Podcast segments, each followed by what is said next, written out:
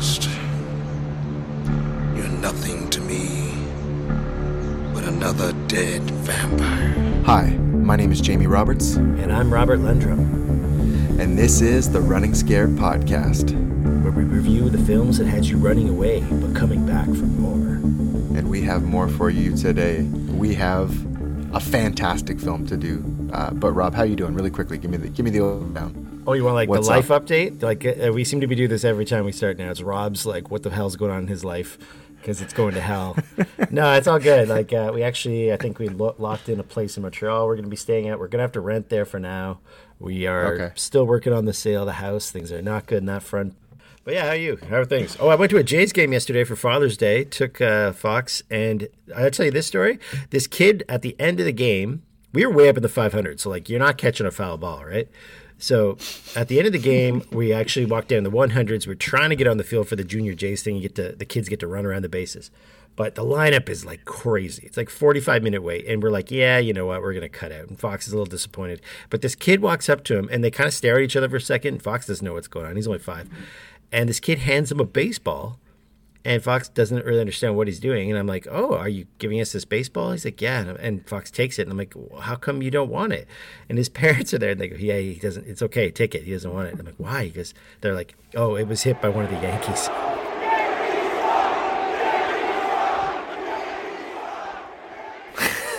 he didn't want the fucking ball because he's like, the Yanks hit it.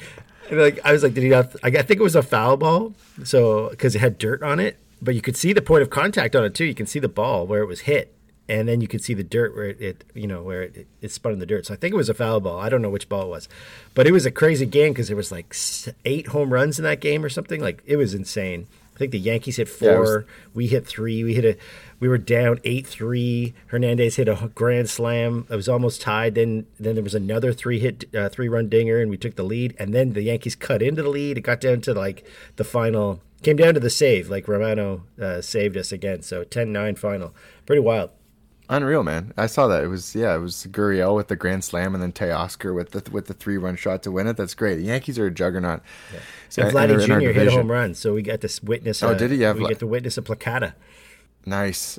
Anyway, so um, when Charles was born, um, you know, three months old, I was one of those parents where it's like, my kid isn't going to affect anything. It's going to not going to change my life at all. So I was still trying to go on road trips with him and do all these things. So we went down to Pittsburgh, and as a massive baseball fan, we went to PNC. Okay, all our fans out in Pittsburgh. That's a beautiful ballpark. So we're sitting out in the outfield, and I think it's I don't know sixth or seventh inning. Aaron goes out to the washroom, so I've got Charles in my right arm, and we our tickets were pretty close to the fence there. Um, Pirates were playing uh, Cincinnati. Jose Perez is up to bat. Psh, smashes it out to right field. It's going for the fence. Back, back, back, back, back. I'm sort of like I got Charles in one hand. I'm like trying to like stumble down to the fence, kind of put my arm out, and then um, McCutcheon grabs it.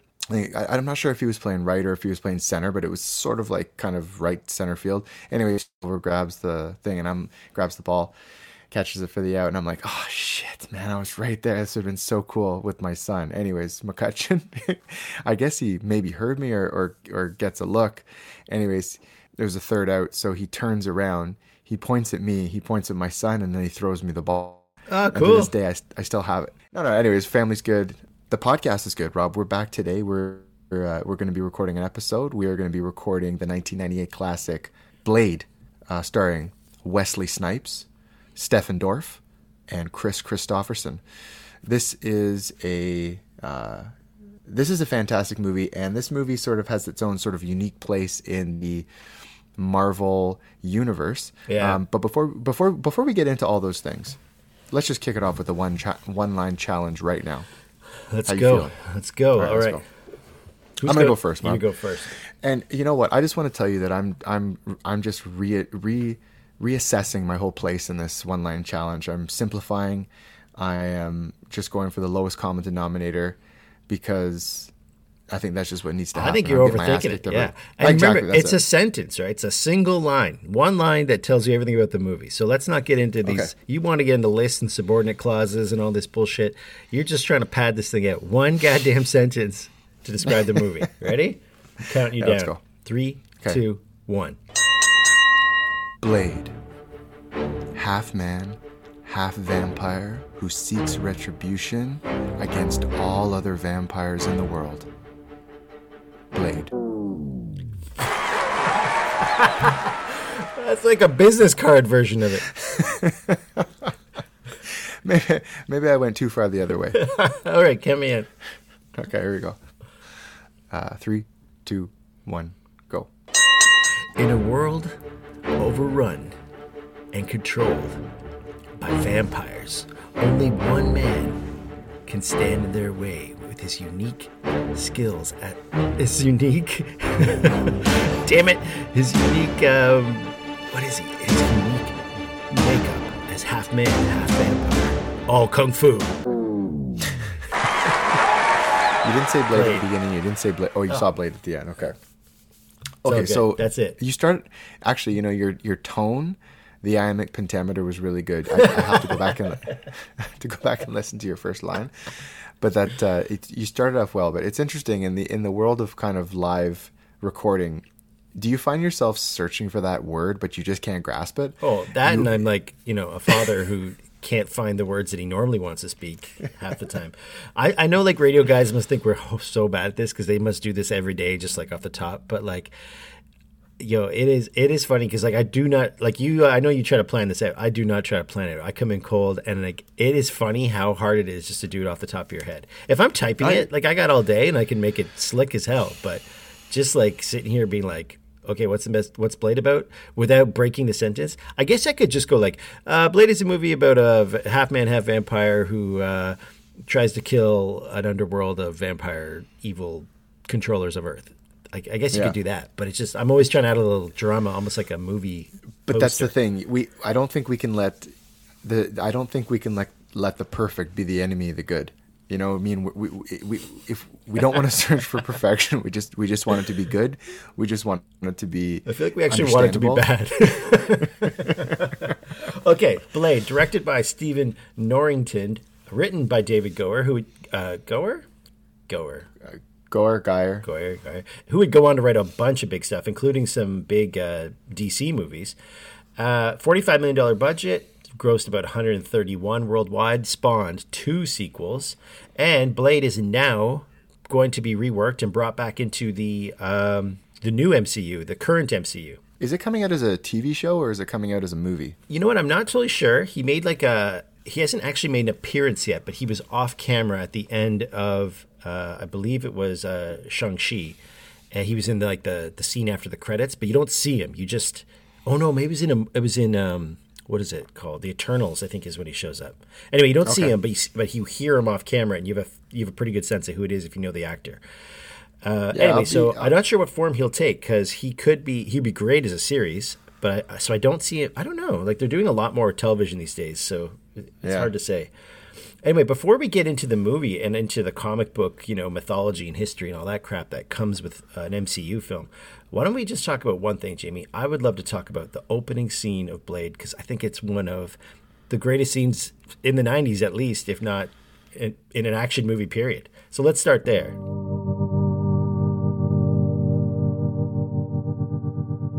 The opening scene in this film is the intensity. Like all of a sudden, you got the opening credits, and then you have this guy. It's being pulled in by this super hot chick Down there, little man. Oh, that's my heat seeker.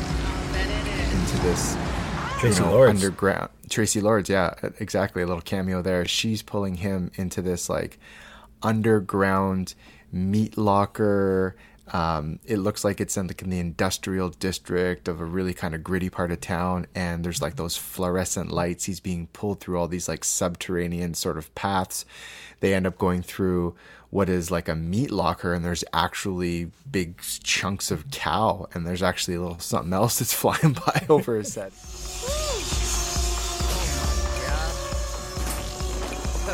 we doing here? Woo! Look at all that. what the fuck is that? I think he kind of catches like uh, he catches a little bit of a whiff of it, um, you know, and then he gets and then all of a sudden they're in this massive room, and it is like a huge rave that's going on. There's music pumping. There's people everywhere. Fucking strobe lights. Made me think of you know like '90s Manchester rave scene. The music is. This is like your first uh, sort of foray into the music because you just have like this har- hardcore kind of like rave techno uh, music going on mixed in with like urban hip hop and then it's all mixed and remixed. But if there's one word, it just has so much energy right from the beginning and like the music. Oh my god! So yeah, this movie is this scene is like one of the greatest hooks in an action movie that I can think of. And so, like, personal story about this: me and my roommates back in uh, university would get high and go, "Let's just watch the opening scene of Blade." Every fucking time we'd be we'd be 30 40 minutes into the movie before we'd be like, "Oh yeah, shit. We said we were just to watch the opening scene, then we're going out or whatever, right?" It like that scene hooks you into the film. I, this is why I've probably seen Blade 20 30 times. Um that scene just hooks you in so quickly. So yeah, the intrigue of where are they going? Who is this guy? Who is this girl? Where are they? And then if you know about the rave scene back in the '90s, I don't know. You and I weren't big ravers, but I think we each went to a few. Yeah, it was that good. thing where you didn't know where the after where the party was, and you'd find out Exactly. really closely to the time it was starting, and it was always in some weird place because probably illegal. So they you had to go into some weird fucking warehouse or something, middle of nowhere, and that, so all this rings true to me when I'm seeing this scene. Like, oh yeah, it's in a weird spot, yeah, he's getting guided along, and he's just there for a great time, and he's kind of a dork, a dork, right? Like he's got the weird like uh, Kangol backwards, and the he's wearing like Yeah, a yeah. he's wearing like a windbreaker or something. And Ch- Tracy Lawrence is just Oh, like, yeah, windbreaker. and she's leading him on the whole time. I think she even grabs his crotch in the car, right? And so he thinks he's in for like what a night. And then as soon as she gets to the door, she just goes cold on him. It does not want to talk to him anymore. And like everybody starts being an asshole to this guy, and you're like, Well, exactly. Hold on. I'm just going to come in with like the top five reasons why this guy should be thinking he's in a bad situation. First off, he's getting pulled into this party and he passes through what looks like the rocky meat cellar and there's like pieces of cow on the hooks but then when he looks up it's like you know like when you go into like the dry cleaning and like the racks are on the like the dry cleaning's hanging from like the, uh, the sorry the track that kind of goes around the ceiling and you've got like bodies with you they're human bodies and you can see Yeah. like there's like blood bags attached to them and he kind of is like hmm uh, he looks up and he's like well that fucking that's kind of weird but uh, there's like this hot european chick so i'm gonna keep going Yeah, it goes by So quick continue- too. So it's like, did I see what I just saw, or was that something else? like? What did I see? Yeah, he so then eventually he gets into gets into the room and again the music's pumping. But like if I'm in this situation right now, there's a couple things that are going. Number 1, the immediately as soon as he gets in, she gives him like you said, the cold shoulder and nobody in the fucking place is nice to him. In fact, everybody's looking at him like he's a piece of meat, which we'll see later. Clearly that's that's that's what he's there for. Also, in these underground parties, what's the first thing, Rob, that you would go and and wanna wanna find? You'd want to find the bar. I looked around. I've watched the scene a couple of times. There's no rave, fucking bar. Rave, rave, like you don't always drink. You, you're looking for. Uh, yeah, okay, I understand. You know, I mean, drug use is pervasive, but I would say that no bar might be an issue. There's hooks on the wall. It's like there's no cover to get in. I don't know. I like this. I think this guy is. You know, I think I think he kind of senses the fact that he's in a bad situation. Um, but to kind of hit it on its on its hinge there everybody is dancing and like the, again the music is pumping and it's just fucking massive energy. Uh, and then um, and then we we actually catch uh, him bumping into Deacon Frost who's played by Stephen Dorff who's kind of the young upstart vampire that ends up being the ba- the main antagonist in the film. And he just turns around and gives him the most fucking fuck you look I've ever seen like in my entire life. Like like I'd be friggin' heading for the for the exits as soon as I saw this cat. And he's got like the white white skin. So anyways um fast forward 15 seconds. What happens next Rob Oh, the, I love this cut. Like they, they, as the music is peaking, right? Like, I like uh, EDM music will builds up, right? And uh, you know, as it builds up, the camera tilts up to show the DJ who's got these headlights on his head too, right? So as he's putting his arms in the air, the lights are shining upward, and you see behind him is a sign that says "Bloodbath." And our dude has just had a drip of blood land on his finger. So he's like, What's all this? What's going on? Where did this blood come from? Is it from me? And then he looks up as all the dancers, all the ravers are putting their hands in the air and they're all screaming, like, Oh, here it comes. And you think it's like a foam party, but it's like shooting blood it's not a phone party through the freaking uh, water system through the sprinklers, and everyone's just like, "Yeah!" and he's totally grossed out. And then he tries to escape, and they just start wailing on him, and like he just realizes everybody's teeth start showing. He realizes, "Oh my god, like, Yeah. I'm at a vampire party." We don't know at this point, like, do people know that vampires exist or not? Like, or is he totally Yeah, yeah, yeah. Like, it's hard to say. The movie doesn't really tell us either that you know how I, I guess it's clear that most people don't know vampires exist so he's pretty freaked out and as he's crawling on the ground and the blood and the music starts to die down the sprinklers stop he gets to the foot of an all black figure dressed in all black leather who doesn't have a single drop of blood on him. And, and he's standing in an area where the blood just hasn't pooled at all. Like it's just like doesn't touch him. And we pan up and there's blade. And uh, all the vampires immediately know what's up. Like, oh shit, we've been busted. It's not the cops, it's Blade, and this guy's way worse than that.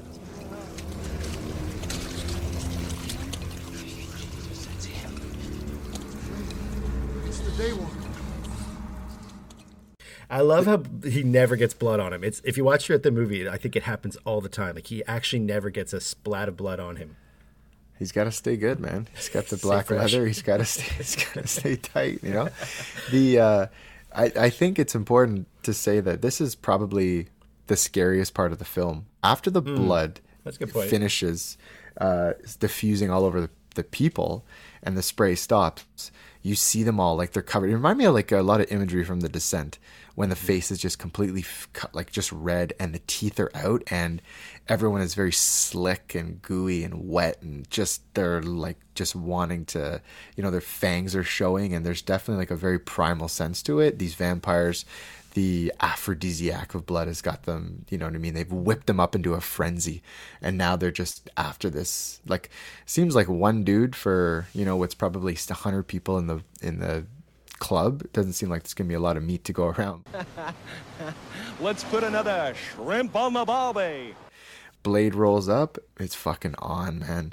And then it just kicks off and one of the things that's so good about this is it's mostly practical martial arts effects. And the fighting scenes in this film are fantastic. Uh, snipes did a bunch of the stunts himself he was actually he He worked choreographed in- a lot of it too. he well he worked in conjunction with I think it's um, Tommy Pham or Tommy Lee that uh, that did the choreography and and I think it just brings something. It just adds like a grittiness to the film, which the the practical effects rather than all like the fucking lasers and shooting beams out of your eyes and stuff like that. It's just fighting.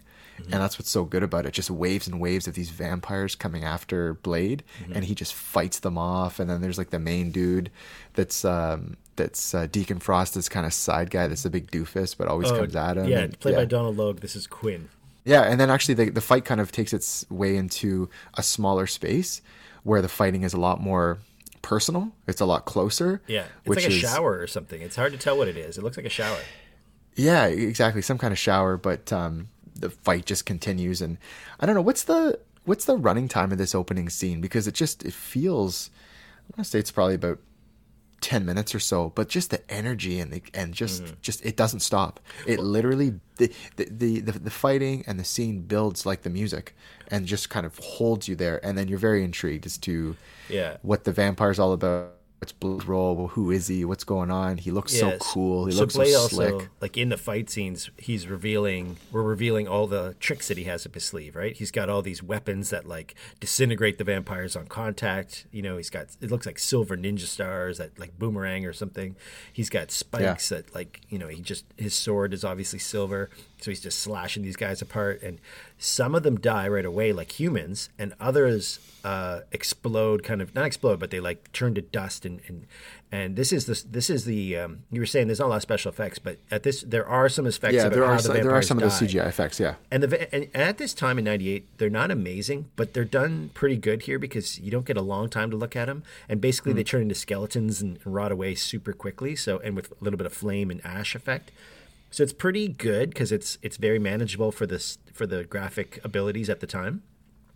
And yeah, so you're, mummy, it's so the- what are we it's the learning mummy here? effects man Yeah, it's a lot like the the mummy effects so what are we learning in this first scene? Vampires are prolific. They're everywhere. They obviously are. There's like a, we can tell that there's sort of this young upstart with the guy, you know, Dorff that we saw bump into the uh, the bait dude. we get that they're sort of a gang. They have guys with weapons, like so they actually have a full organized kind of like a gang, right? They seem like a they seem like a well-funded gang at this point. And we've learned that Blade can kick the crap out of them. He's got super, uh, you know, uh, probably superhuman abilities. We haven't really seen that, but the fact Yeah. that he's kicking them so hard and beating them so bad, he must have some super strength. And he's got all these crazy ninja skills and weapons. yeah, just an amazing scene. It all comes together. The fighting, the music. Um, I'm not even going to say the acting because like, I'm not sure the, the performances are why we're watching it. It just is sick action. That's really what it is. Just amazing action and just sets the it sets a great tone for the film to um, so you know for when we learn more about Blade.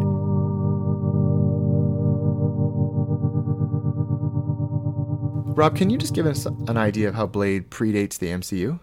Yeah. Okay. So the, the story most people know, or you can find online anyway, is that Marvel was bankrupt or going bankrupt. I have nothing! So they started to save their skin. They started putting out their character properties out there to license for other people. This is eventually what leads to the deal that sees Sony get Spider Man, Fox get X Men, and I think they also got Fantastic Four and someone else. So they don't have any money yet. And uh, they license out uh, a bunch of characters. They put them all up there for, for grabs. And I don't know why New Line decided to go for Blade, but I know Wesley Snipes was trying to produce a super, a black superhero film. He wanted Black Panther, he couldn't get it. Gets a hold of, of Blade, and when David Goyer was given the job to write it, they actually wanted it to be a little more comedic. Uh, and I'm not sure what the what the thought was there, but we're 98, right? So we're like only about seven, six years away from Batman. No, we're nine years away since Batman happened, right? The first one. So there's this Batman begin. Okay, okay. No, the first the, Batman. original with with Jack Nicholson. Tim Burton. So I think the thought was make something that's sort of funny so that you get the kids and action packed. But David Gore didn't want to do that. He wanted to go some do something serious. Obviously, Wesley Snipes supported that direction. He wanted that too. So going back to the character Blade in the comics, he he, he first comes around in like I think it's seventy two or something like that. Anyway, the point is the character wasn't well, you know, defined. You know, you think about a guy like Batman and Superman, even Spider Man. You could, everybody can name you the top five reasons those characters are who they are. But if you go back to the first Blade, I mean, you'd say, I guess he's black, though he doesn't talk like he's black. He hunts vampires and he has a lot of wood weapons. Like that was kind of his extent. He was kind of silly, and like, and it gave them a lot of room to play with. Obviously, movies love to change comics. Sometimes the, the fans hate that, but in this case, Blade becomes a vast improvement. And well, let's say improvement in a sort of economic sense that more people were attracted to watch this than the character that was on the page. So they created something new. F- And and just for you, Jamie, like as someone who's watching this, what makes you watch this? What like well, let me answer the MCU part first. Is that this movie doesn't connect to the existing MCU? Marvel would later on start their own line of superheroes, but Blade is the is the movie that puts the money in their pocket. It's the first movie that uh, returns some cash to them that finally makes them save themselves. Why don't we make our own movies? We have these characters, and in fact, like for for superhero fans out there in the '90s, we know that like the Avengers and Hulk, even and Iron Man, they were not the top characters in the comic world, but that's what Marvel had left, and they were able to build those up into these massive franchises. But their big guys at the time was were the X Men and Spider Man, and those were out the gate. They had given them, they licensed them out, so they had to wait for them to come back, really. And that's only happening now. X Men hasn't even come out yet, but it's going to be out soon. So anyway, just for you, Jamie, though, when you watch this, what separates this movie to from the MCU stuff that you've seen? Okay, so I just want to make two points here. I think it's like kind of the gritty nature of the film, an old school, gritty feeling um, action movie. You know, like it's a big running joke, right? But I love, and I'm not saying this is like Die Hard, but I like a lot of the cop kind of dramas where, you know, there's some swearing and things aren't perfect and it's just a little bit, um, a little bit more rough and tumble. And I think this movie specifically embodies that really well. Um, and then just, I think the second point I want to make is what kind of drew me into this film when it came out is you had that action. You, you had that action element, and I think we knew it was going to be kind of gritty. And then up against what else was out at the time, uh, Ronin, Armageddon, uh, The Instigator, I don't know, like Enemy of the State. Most of them were kind of white action stars, white kind of thriller. So this movie, I guess, in a general sense, was something that was different, something that was a little bit new. Yeah, like the muscle car. I love how they use Yeah. like high exposure with the camera. It feels very 70s, and, and, and the sun is often feels very uncomfortable because Blade is half vampire. So the camera action is jerky. Like even that scene when he's chasing the cop through the city and it's like hyperspeed. Uh, it's just, it feels like street level, you know, crime fighting. And uh, when you're street level, Jamie, what do you get? A lot of motherfucking newspapers. There, there. How many newspapers died in the making of this film, Rob? How many? You know, there's like those Oscar the Grouch trash cans. It's like, can we get a can, can we get a um, a cleanup crew on aisle six? Like, can we get a street sweeper to come and fucking deal with this shit? Like, there is literally. th- There's these scenes when he's walking, and I understand that like New York was, was you no, know, it's not New York, this- it's LA. this is L.A., but it feels. That's the thing. It's L.A., but it feels like Gotham. Right. you know, one of the things is that Snipes, Wesley Snipes, is Blade. I don't know, Rob. Like, what is it? To me, this feels like a signature role for Wesley Snipes. Absolutely. It's the it's it reminds me a lot of um, the movie Demolition Man, where he plays uh, this super bad guy Simon Phoenix, and he embodies like just this. Like in that movie, he's a really bad guy, but he shows that he can be in something other than like a cop film. He can be Oh, because uh, he's an like over the top star in that movie too. Like it's a very he's different very, role. Very over the top, but it, but still, um, a lot of action, uh, a lot of fighting. Like and the martial arts were used were was were in that film really good. He played along um, opposite Sylvester Stallone, but I think that uh, I think that this is just like I said, a signature role for Snipes. He is perfect in this role, and I think to one of these, you know, I would go on to say that this is probably one of his, his strongest roles. Well, he's super cool. He's very like reserved. He doesn't, you know, he doesn't emote much. He's a very reserved, kind of cold guy. Um, uh, and it really, and he really like Bl- Snipes really adds this cool factor to it, right? Like the way he, some of his one-liners, like, Motherfucker, are you out of your damn mind?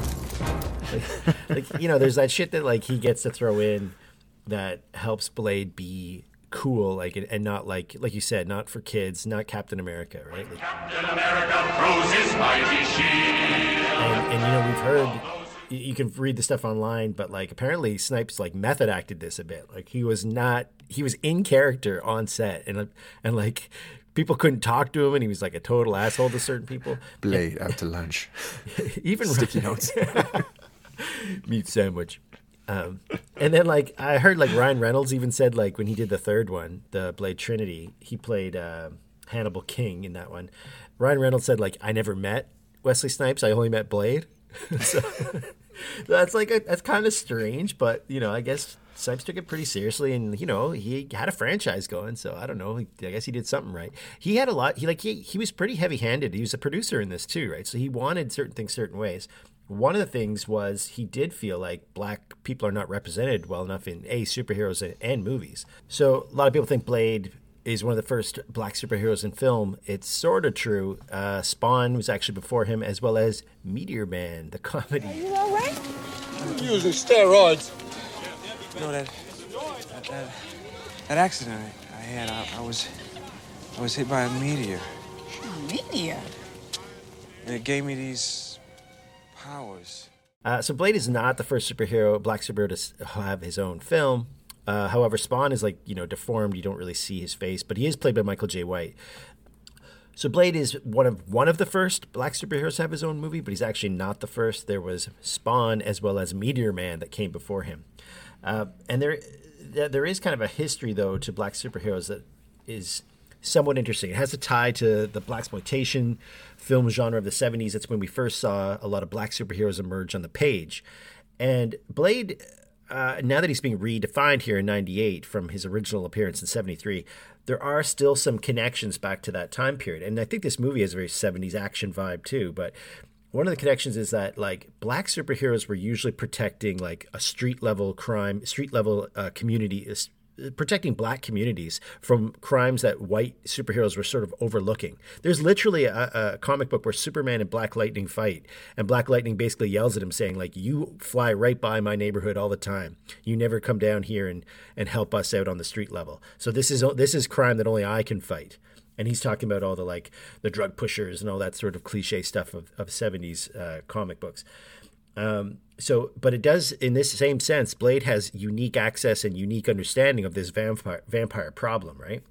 Um, the other thing is like black superheroes usually don't work very well with the authorities. There's like a history of, you know, Luke Cage being a private investigator and always getting harassed by the cops because he's not actually a like you know he's not a deputized policeman, and so he always kind of has run-ins with them. And in this case too, like Blade literally beats the shit out of a cop in public in, in broad daylight.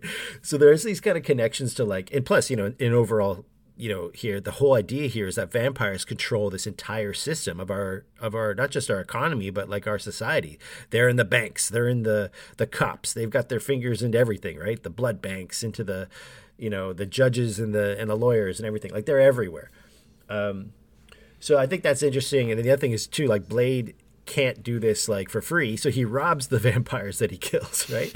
And he, and he liquidates their watches and shits to you know to fund his his uh to fund his battle against the vampires which is again another an interesting thing is like luke cage like i said was a private eye. So he had to be paid to do his superheroing. Um so because he wasn't like he wasn't batman. He didn't have a million dollar billion dollar stash to just sit on and create like crime fighting weapons with right All right, Rob, that was good. What about Snipes being critical of the black uh, representation of the Blade films? the character of whistler played by Kris Kristofferson I was a sailor. I was born upon the tide. he's actually in the comic book uh, like a British African person. Like his name is Jamal Afari, and he's definitely been reshaped for the movie. And I mean, the casting's awesome, but at the same time, there is this whitewashing effect going on there, where you've taken a who's supposed to be a black character and turning him white. And I don't know if that's just like a.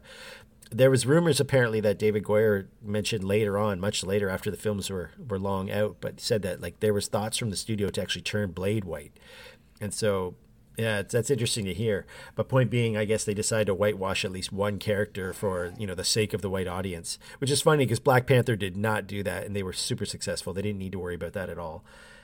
One thing I just want to mention, I was trying to get this in, a, in the last little last little uh, segment there is, you know, because the, the previous question was, how does this movie feel different from some of the Marvel movies of current times, right? Blade and just Wesley Snipes as an actor is like a no fuck you kind of guy. And then you made me think of the third installment had Ryan Reynolds. Well, Ryan Reynolds as Deadpool and and um, uh, Downey Jr. and uh, Th- Thor and all these other guys like Ant Man, they're kind of like comedy dudes that kind of do action, but none of them have that street cred that like Snipes does. You see where I'm coming from with this?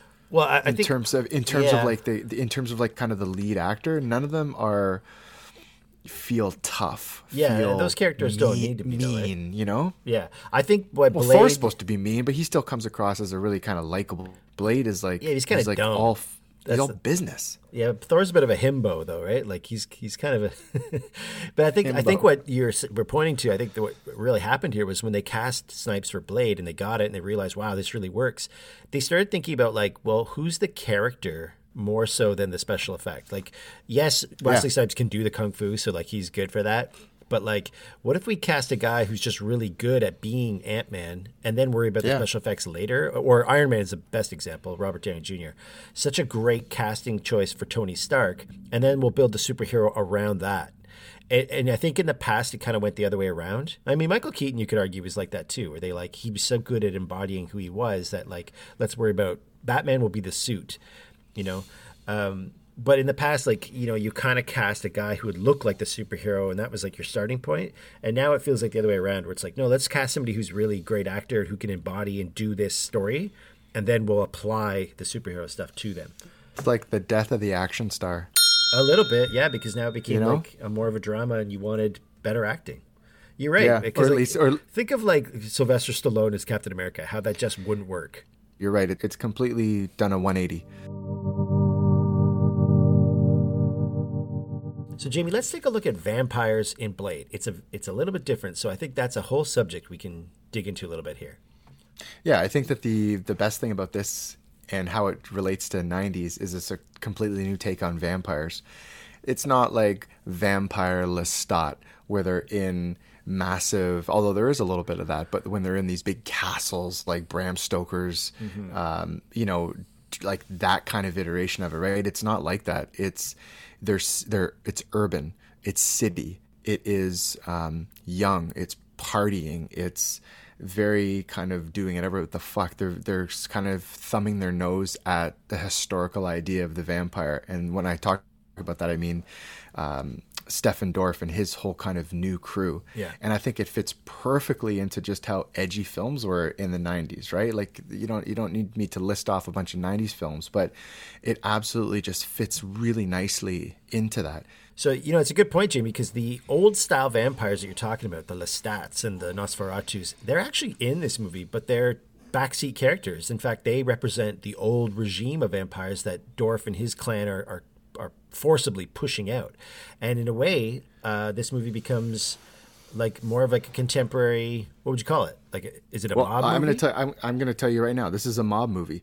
This is one of the things that I pulled out of this film when I actually took a, a look back. Is that part of the reason why this film is so successful and why it works not only as a um, comic book vampire movie, it's also just a piece of Americana where you have the country outlaw sidekick, you've got the muscle car, you've got the urban environment, but you also have the framework of something that's very familiar to a lot of American cinema goers is the mob movie. As far back as I can remember, I always wanted to be a gangster. You have the old guard, the vampires that refuse to kind of change. They do things in the old world. They want to They wanna live lay in the low. shadows they want lay to low, yeah. They, they want to live in the shadows. Very similar to kind of the mafia and how they, you know, nobody wants to rock the boat. Nobody wants to bring any attention, right? Because when you bring attention, nobody's, you know, nobody's making money, and then somebody's got to go.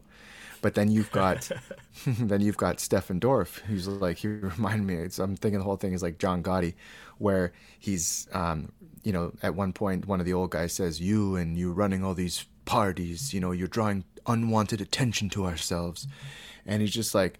Stefan Dorff is like that. You know, the time's gonna change, man. The times are changing, and that is reminiscent of being a little bit more ostentatious, a little bit more outgoing, and this new idea of vampires. And he's trying to summon like a, a, a you know, he's looking for absolute power. He's trying to summon Yeah. ancient god, right? But it's how the the different um, the outlook, right? One of them is very much in the in the idea of just working within the system, and then you have another one that wants to break the system. Yeah, and he literally rounds these guys up. Like he kills he kills our main guy. Uh, what's his name? Ido, uh, played by Udo Kier, Dragonetti. Kills him. Oh, dry. Oh, fuck. Okay, can, can we just And stop? right here? Dragonetti. It's And- not spelled Dragon Eddie. It's dra- it's one word Dragonetti with two T's. Dragonetti. But doesn't it Yeah, sound like like a mobster name? Dragonetti. Yeah. Dragon Eddie. Yeah. How is this guy? This guy's supposed to be like the head of the council. He sits at the lead seat. This guy's like, they, they're able to get this guy, kidnap him, take him out to like this rock, and then they burn him in the sun, and he explodes. Right? Do what you want, Frost. Doesn't make any difference. You just don't fucking get it. You're never gonna be a pureblood. Hold him. You will never rule us. But you would think that the leader of like the vampire council, and they said, you know, they talk about how they're involved in everything. Would this guy would have a little bit more security security detail around him? There's absolutely zero fucking resistance uh, in terms of in terms of how they're getting that guy. Like you don't see it, Yeah. but it you know one like you know we talked about this earlier where you know just to make it a little bit more believable you could have had one shot of like deacon frost you know giving a wink to one of the other guys on the council like it was an inside job Or like yeah, or like what I a, mean? a right hand man to Dragonetti, like one of his Yeah, or something like that. Who's clearly But you don't see undercover for for uh, for Dorff. And yeah, you're right. And then the rest of the council too. I mean, they just get rounded up like a bunch of sheep, right? And then and- That's it. Yeah, exactly. It They're me think- done. that was one of the things that I think was just left to be desired. That you know there needed to be something a little bit uh, a little bit different in there. But Yeah. The, well, the other thing is like vampires in this one are also a biological entity. They've been they, at one point they're described as like a sexually transmitted disease. They're uh, Oh, that's right, like Something that could be cured, which is totally unusual. Usually, the only cure is sort of myth- it's like this weird mythological cure where you kill the head vampire and all the other ones turn back for some fucking reason. Um, but in this one, it's like no, they're actually just like a virus, and if you make the proper, you know, I forget what she calls it. I'm sorry for my biolog- bio- biologist friends out there who are just like slapping their foreheads right now. But anyway, you have she- biologist friends? no, none. No, I do have one. I do have one. I'm, I'm wrong. Uh, and she would be mad at me. Um, but like you know, the in the in the film, the character Karen, played by N'Bushe Wright, she actually comes up with like a vaccine that can reverse her own transformation. She's been bit, so she's reversing her own transformation, and she figures out how to uh, create a better serum for Blade, who's using it as like a almost like a heroin drug to help him get by, so that he doesn't get these vampire cravings. He has to be injected with this this serum, and it's not working very well. Like she's meeting him later on, and and and she's realizing the serum he's taking just isn't doing the job anymore, and he's starting to kind of his body doesn't like it. So she comes up with a more powerful one by the end of the movie. But point being, like she even has this face off with Stephen Dorff and describes him as just like you're just a virus. Like we can we can get rid of you. You think you can just eat us, but we also can just kill you with like the right the right cocktail. All right, Jamie. So let's talk about each of these characters. A couple of these characters. We don't need to touch them all. We've obviously talked about Blade at length. Uh, you want to mention something about uh, Deacon Frost, though, played by Stephen Dorff. Okay, so Stephen Dorff, Stephen Dorff, Oh, however you want to say it. Steve, you know what? I got a guy at work who calls himself Steven, but it's spelled Stefan. And we all just call him. exactly. Yeah. And I'm like, come on. Anyways, this Stefan. this this cat is. Uh, you ask yourself, oh, Steph or Stephen Dorff. Yeah, I know that guy. What's he been in? And it's like crickets. I might I might drop that in. Uh, so this guy is what I like to call. He's a coin flip actor. Okay, He's a working fifty actor. percent. Yeah, fifty percent is going to be fucking great. 50, the other fifty percent is going to be bad. I'm just going to lay something out here. Here's my, here's my argument. Okay, Yeah. fifty percent that's good. I'm going to list you just a couple of films that you love that are amazing. Power of One. He was in Judgment Night. Amazing. He was in. He played like the little little punk ass brother. Backbeats played Stuart Sutcliffe, Fifth Beatle. Cold Creek Manor. Public Enemies. Uh, the Motel Life, critically acclaimed, amazing. So all those movies are really good. Okay, and then he was in Blade. Now, I'm gonna list you some movies that aren't so good. Here's the first one: Space Truckers. Did you ever watch that? no, of it's not good. Okay. It's not good. Okay? be- I believe Here's you. Based one. on the title alone, I believe you. Here's the second one. I love this sport, but I'm not gonna go play with Stefan Dorff. The movie's called Tennis Anyone. It wasn't good. that just sounds awful. Okay, the next one, Botched. That movie Botched. It had an approval rating of 25%. Okay, On that's not Rotten good. Tomatoes? Yeah. That's right. Then there was another one, Blackwater Transit, 23, $23 million budget, but it was never finished and it was unreleased. Okay. Um, supposed to be good, but clearly never got that done. But I think the, the cherry on top of the cake is Bucky Larson, Born to be a Star. Rob, this has got to be a first. 3% approval rating. Does this movie star a rabbit at some point? Why is it? What is this? he is a, f- a coin flip actor. You are going to get some great stuff from him. You're going to get some not great stuff.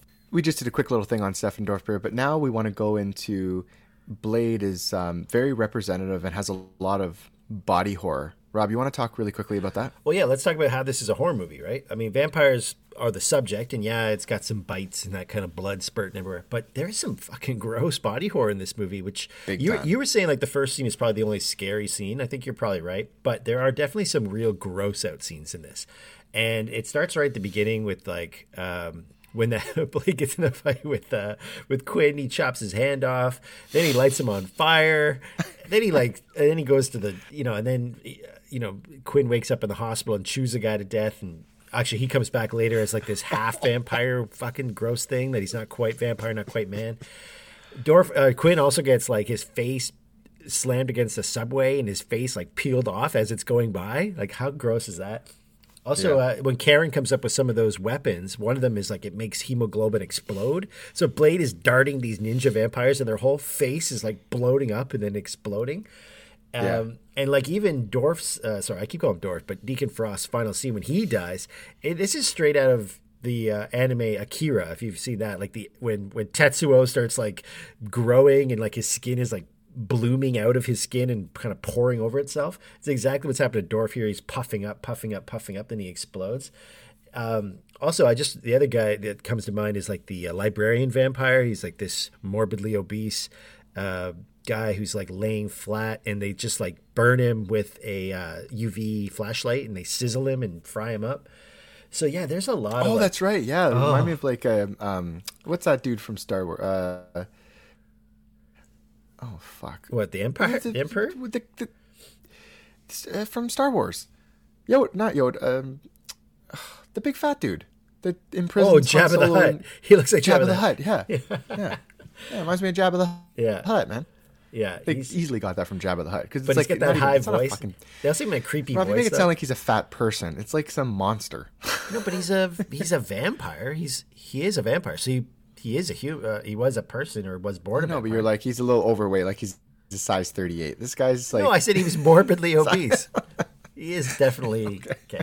Point being, there's some cool filmmaking in that scene too. Like when they're uh, they're sizzling Pearl, they keep cutting from Pearl's like skin getting all melted to Blade applying like the insulation around like that foam insulation stuff around the door that blows up. Uh, Yeah. It's like explosive foam, or whatever the hell that shit's called. But they cross cut it. Um, there's a couple like actually some nice visual symmetry they do in this film a couple times. Like even when um, when Blade's mother uh, dies, uh, which by the way he somehow remembers when she died. That's really fucking weird. How, it's his first day on the planet. He's only been awake for an, alive for an hour, and like he can remember this. Anyway, his mom vampire, dude. when- that's true. He's got great memory. When when she is dying in her human form, uh, you see her. Uh, uh, you see her in in her current form, and now that she's alive as a vampire, you don't know this yet, but you see her coming out of this bed that lifts up like a tomb, and at the same time they're cross cutting that with Blade. I think this is the scene where he's getting bled, and he's in the and she's like uh, pushed him into the machine where he's getting his his uh, wrist slit. Uh, there's this whole like womb to the tomb thing. It's recalling him being born and her uh, him dying, being put into this tomb. But also there's this cross cut where she's coming out of her bed, which looks like a coffin opening up, but like a super modern Yeah. one that like levitates and like goes against the wall. Uh, anyway, there's some really nice like symmetrical sil- filmmaking there to make those scenes really work visually. Yep. And what's the? Uh, I think when we get to that point, when we have uh, the introduction of Blade's um, biological mother in the film, the big reveal is is given to us. Is that? Do you want to? Do you Oh, want Deacon Frost is I'm your father. He's the dad. how lame is that? Deacon eh? Fro- Deacon Frost must be. He's got to easily. Did they talk about his age? He's got to be 125 easily. Yeah, that's the thing that's How old's confusing. eh? Blade? Yeah, how old is No, Blade? Yeah, I'm, I'm just uh, Well, the Blade- time continuum. No, Blade. They actually marked his birthday because he's born in '67. So I think he's like 31 if we're in 1998 in the movie. So that makes Okay. sense. But yeah, how old is Deacon Frost? Because he would have bit her around that time, assuming at earliest, like the youngest he could be would be like 60 years old or something, right? And he looks like he's in his er, mid to Yeah. early to mid 30s. Whenever he was turned, probably. Yeah. But he loves rave music. Even, even deep into his 60s, he's still pumping that EDM. Guy loves technology. Yeah, man, he's like he isn't it like corporate takeover style with these uh what you said with the mob scenes? Like he's got the headset on, the Bluetooth. He's Get the like, headset on, the Britney Spears headset. He's yeah. he's cracking the code of the of the biblical scrolls, the vampire Bible with his. uh with I his- think that's it. I think it's always it's always fun to go back and look at these look at films that we're trying to push the ideas of technology, Yeah. but then we look about it 20 years earlier and he's got like the fucking dot matrix printer up. It's like you know what I mean? It's like these like it's like the the Commodore 4000 and he's trying to match like pictures. It's like Yeah. it- my my fucking kid's leapfrog does more than that now. Microsoft Microsoft uh, Media Viewer is just fucking flicking away there. Anyway, yeah, it's it's funny watching the old tech, right? Like they're trying to make it look so modern, but it just Yeah. doesn't make sense. It's a good film. It's a it's a fun film. It's one that we loved, and just going back, it, that's the best thing. And I just want to close off before we do the review. Is that for me, this held up. You know, uh, was there anything about this film that you didn't like? Well, there's things that we have to forgive. I think that you Yeah. uh, you've identified a few things. The bad guys or the old school vampires get killed too easily. They get taken out too easily. I do think the sunscreen blocking the light was a little bit weird. Like that scene, that's total ripoff of a John Woo movie where uh, Stephen uh, sorry, Frost, Deacon Frost has the little kid, and he's like, you know, he's like clawing her chin, and he's threatening Blade in the middle of the Times Square or like the the public garden square. Yeah. I thought that was weird because I'm like, okay, yes, I get it. You could have sunscreen, maybe that protects you from the sun. What about your eyes, dude? He wasn't even wearing sunglasses. Even Blade wears sunglasses. Like, wouldn't your eyes just be burning out of your skull? Yeah. And I don't know. Anyway, that scene though with the slow motion gunshots, it's like total John Woo ripoff, but pretty cool. Well, they did kind of actually. It's interesting. They did kind of foreshadow that a little bit, where they were um, they were trying to get uh, when they killed Dragon Eddie, Dragonetti, uh, as the sun was coming up, and Yeah. it was starting to filter in in against the vampires. Uh, Deacon Frost, who was who was born a human, was who was in, who turned into a vampire later.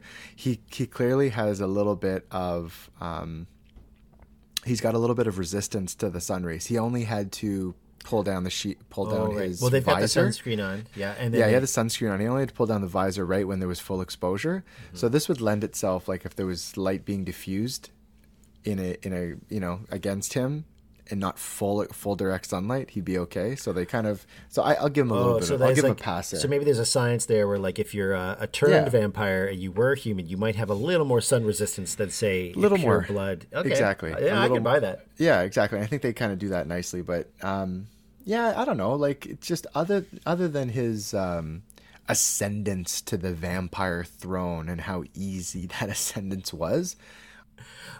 This one of the thing I don't like about this movie, Jamie, is when uh, Blade shoots the guy with like his like crossbow, or whatever it is, his like silver bullet gun, and he goes yes, and he does that like fist pump thing. yes, it is so dumb.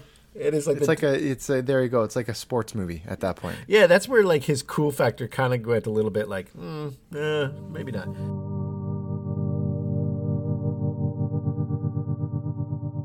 All right, Jamie, let's review this thing. We've talked about we don't like, but let's let's talk about what we do like. Listen, this movie is the quintessential 90s film. This is, it's my generation. It's a generation I tell all the kids in my class that was amazing.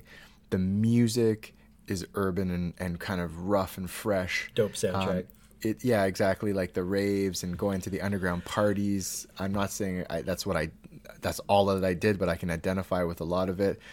It was a new take on an action film. There was nothing out at, at that time that was quite like it. It kind of, um, you know, you know, I think you've talked about paving the way for some of the other Marvel movies to come in. Snipes is Blade. He owns this character, and I love an action film, uh, and I love the uh, martial arts, uh, you know, effects in it, and uh, the choreo- the fighting choreography is is friggin' top notch. For all those reasons, for all those reasons, I'm gonna come in at four footsteps out of five. Rob, this is um, this is this is a great film. hmm Solid review, and I agree. I'm going to come in at four as well.